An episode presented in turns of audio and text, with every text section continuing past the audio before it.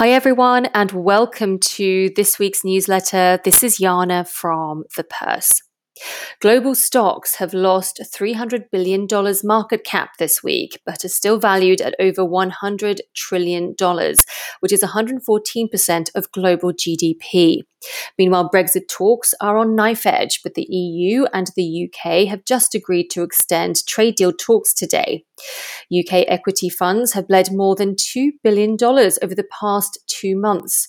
The latest withdrawals bring UK equity fund outflows since the Brexit referendum to $42 billion. This is approximately 17% of total assets held since June 2016. UK stocks have been battered by Brexit uncertainty over the past 4 years. The FTSE All-Share Index is down 12% since the beginning of the year, while the US S&P 500 has risen by 12%. Meanwhile, is the US stock market starting to feel like it's 1999, before the dot-com crash in 2001? Airbnb soared close to a $100 billion valuation as shares more than doubled at its IPO this week.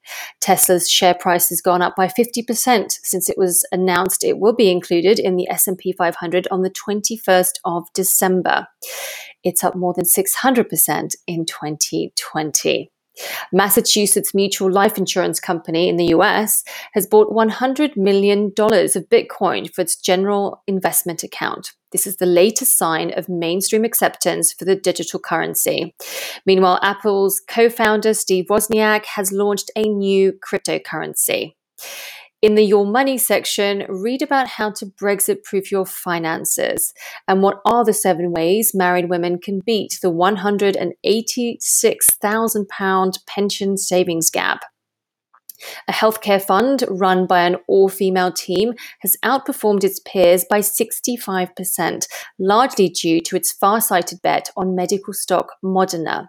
And we're tracking US startup Everlywell, founded by Julia Cheek, which is an at-home medical testing company, which has outperformed during the pandemic. It has just closed $175 million in Series D at around $1.3 billion valuation. Very impressive. Stay safe, everyone. Look after yourselves, and I look forward to catching up with you all next week. Bye for now.